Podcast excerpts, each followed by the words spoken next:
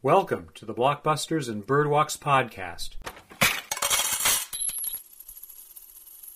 I am the curator, Garrett Chaffin-Kirai.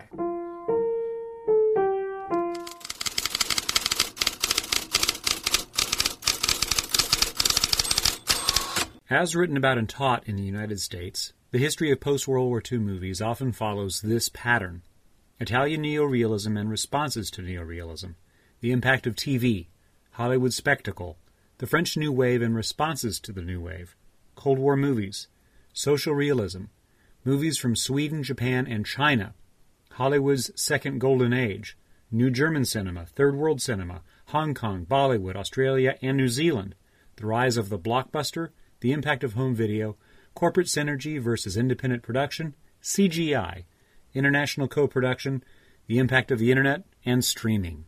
We might add to this movie-centric list other sociocultural experiences, including civil rights agitation, anti-colonial independence movements, gender and sexuality-based advocacy, various wars, several epidemics, and more than a handful of economic crises. Then, we might sprinkle in some famous and influential people, both inside and outside the arts, like Kennedy, Gandhi, Kubrick, Warhol, Lucas, Thatcher, Reagan, Beyoncé. Finally, we drill into specific movie titles and themes we're interested in exploring. First up, in this idiosyncratic survey of movie history, Rome, Open City, and the Birth of the Atomic Age. Our background historical statement starts with the fact that World War I, running from 1914 through 1918, set a new world order for how Europe would be conducted from that point forward. In 1919, Benito Mussolini founds the Italian Fascist Party and leads his nation for the next 2 decades. In 1929, the Great Depression. World War II begins in 1939, and to some partisans, it is the extension of World War I, which never really ended 21 years before.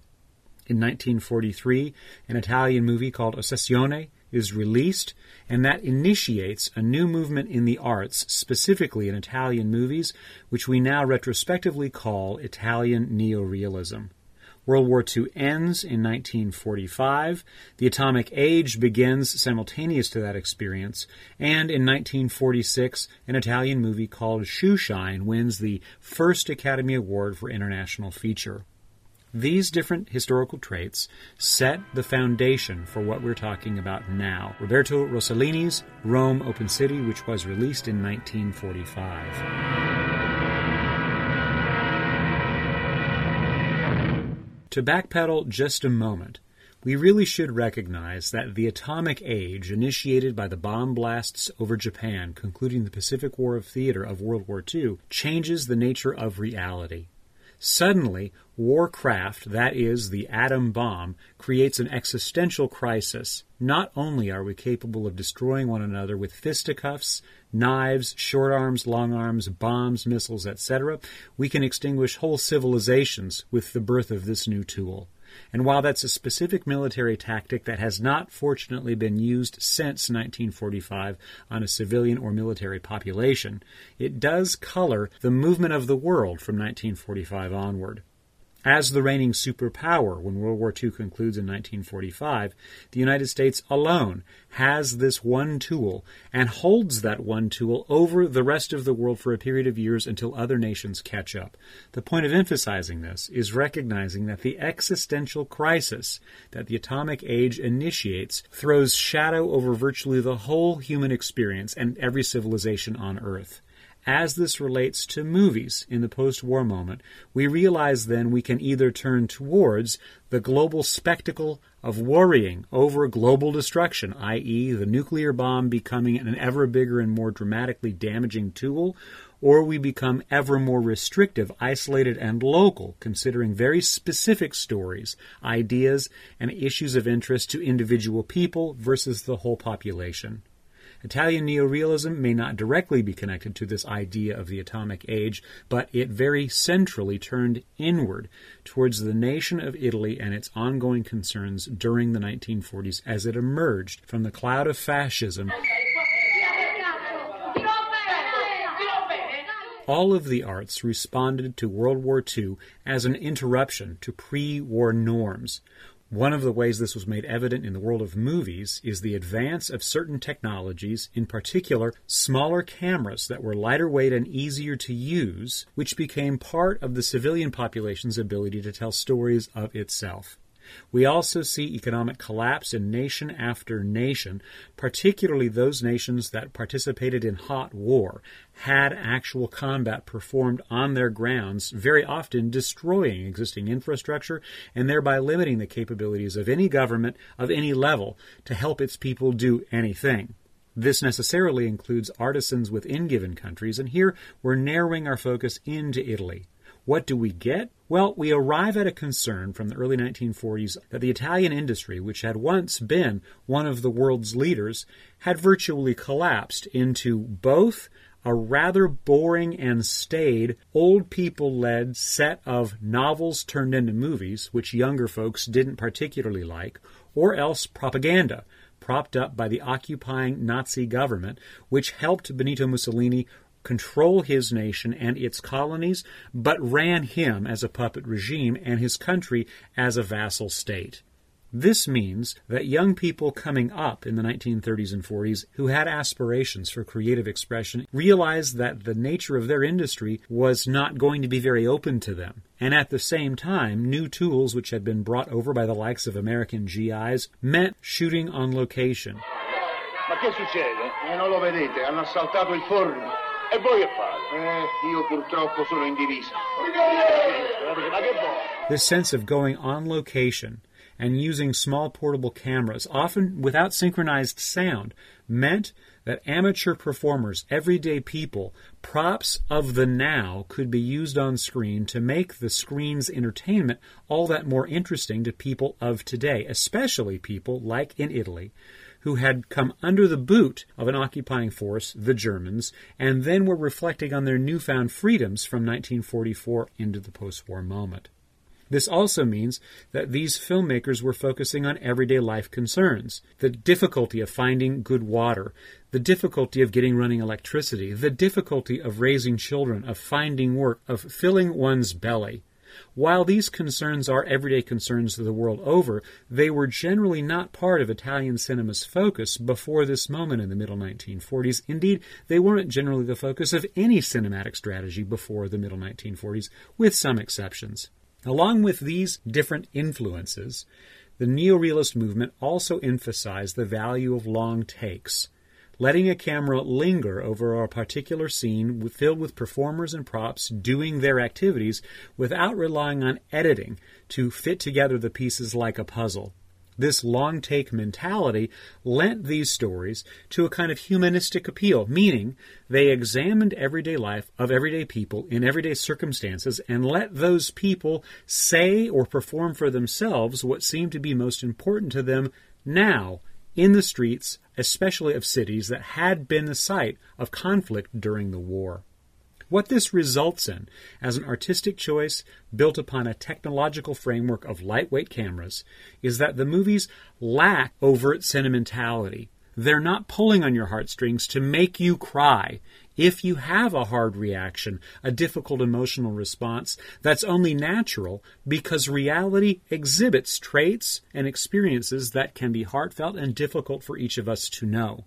The point of these movies, though, is dressing up a fictionalized, planned storyline that's often executed in a very documentary-like way on the literal streets and in the apartment buildings of cities up and down the length of Italy by a group of filmmakers who very often knew each other, collaborated closely, indeed sometimes were married or close friends, who were helping prop up one another's work by participating as crew members, as cast members, and helping each other over the line. Rome, Open City, is divided into two parts, chapter-like, as in a book. We fuse in each half of these chapters on different activities of different Italians and different Germans trying to defeat one another and live out their everyday lives as healthfully as possible. But the main action centers on two key characters, both of whom were played by professional actors. The first role is played by Aldo Fabrizi, who plays Don Pietro Pellegrini, the parish priest of a section of Rome. The other key part is a woman named Pina, played by Anna Magnani. These two are the magnetic poles that the other performers, many of whom were amateurs, this being their first film role, orbited around. The problem is, Pina, who is an out-of-work factory worker, and she's pregnant, and is out of wedlock. She is a widow with a young son and a young lover. She plans to marry him. She feels doubtful about whether that's acceptable because this is a Catholic nation, and she's seeking the approval of Don Pietro to marry her and help her back into the fold of the church and help her back into the folds of matrimony. Her husband-to-be, Francesco, played by Francesco Grandjacquet, is involved with people who have an underground press advocating for rebellion against the German occupiers. This means that Francesco often brings home friends who are involved in the rebellion. Pina attempts to help her would-be husband. Her would-be husband attempts to help his friends. Some of those friends have relationships with the German occupiers, and Don Pietro goes place to place, person to person, trying to keep the peace. In the end of the first part of the movie, the apartment building where Pina lives among many dozens of families is raided by the Germans, who are seeking some of these partisan revolutionaries. They don't capture who they're looking for, but they do take Francesco away. Pina runs after the truck to try to catch up with it and free him, and she is shot dead by German soldiers in the street. Francesco! Francesco!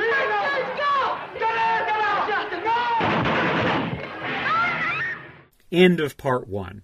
Part two is the reaction to that experience, that murder in the streets.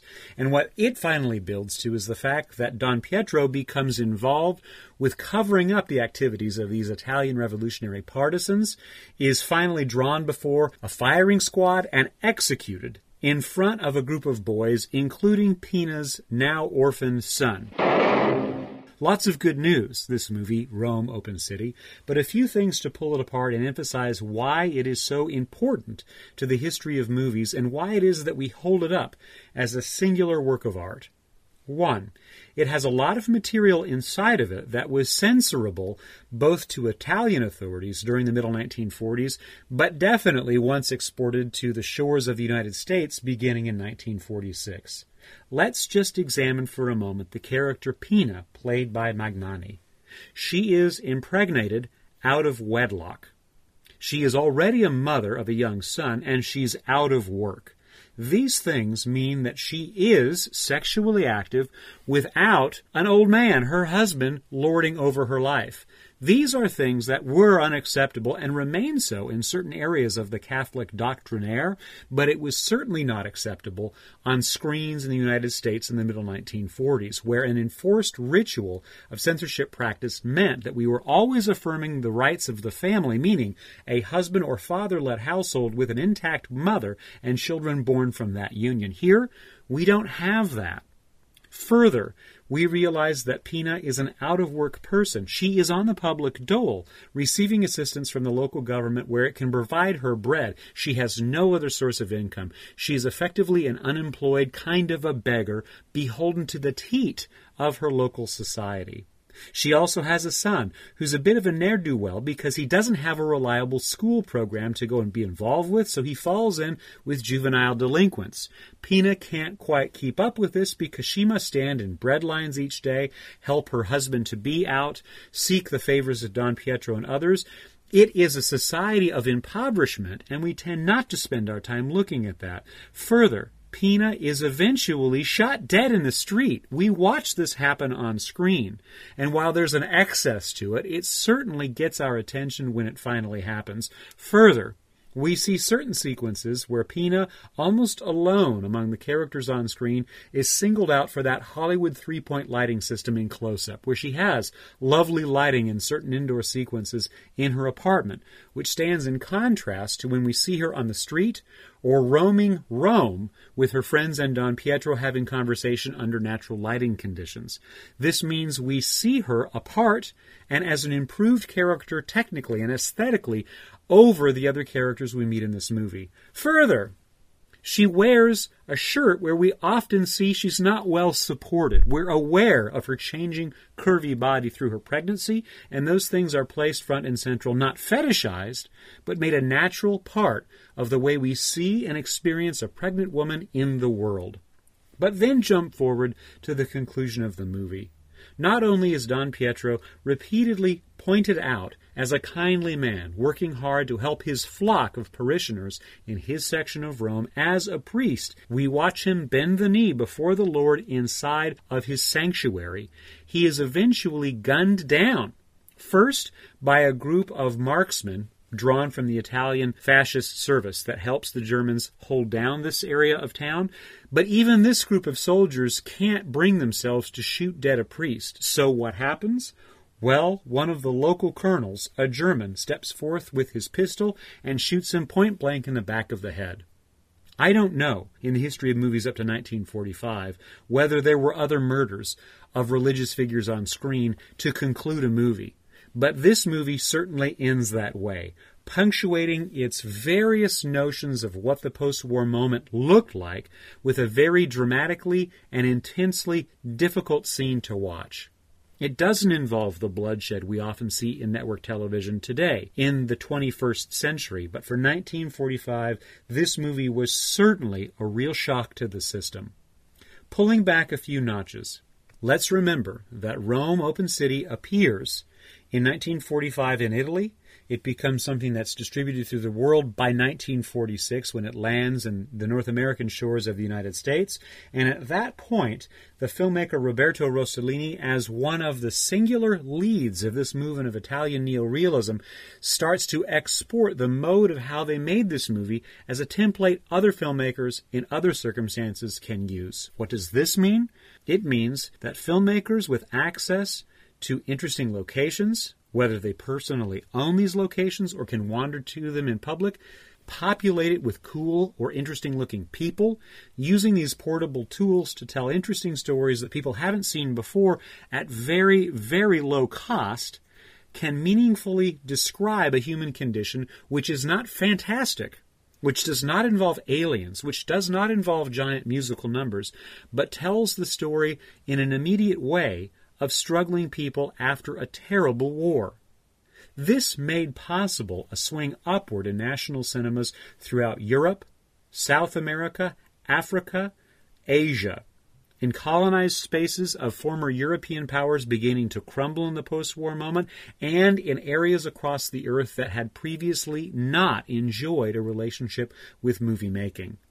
Consequently, Italian neorealism punctuates the basis of a more democratizing impulse in movie craft and movie celebration, where we don't just look at globally obvious, beautiful people doing extraordinary things in extraordinary places. We can instead turn inward and look at our own people doing things that are very specific, very local, and may not be valuable to people across the border in the next country over, but if done on the cheap, that won't matter.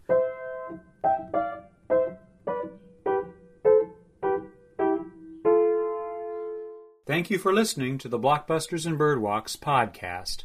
My name is Garrett Chaffin-Kirai. Boop boobity doo!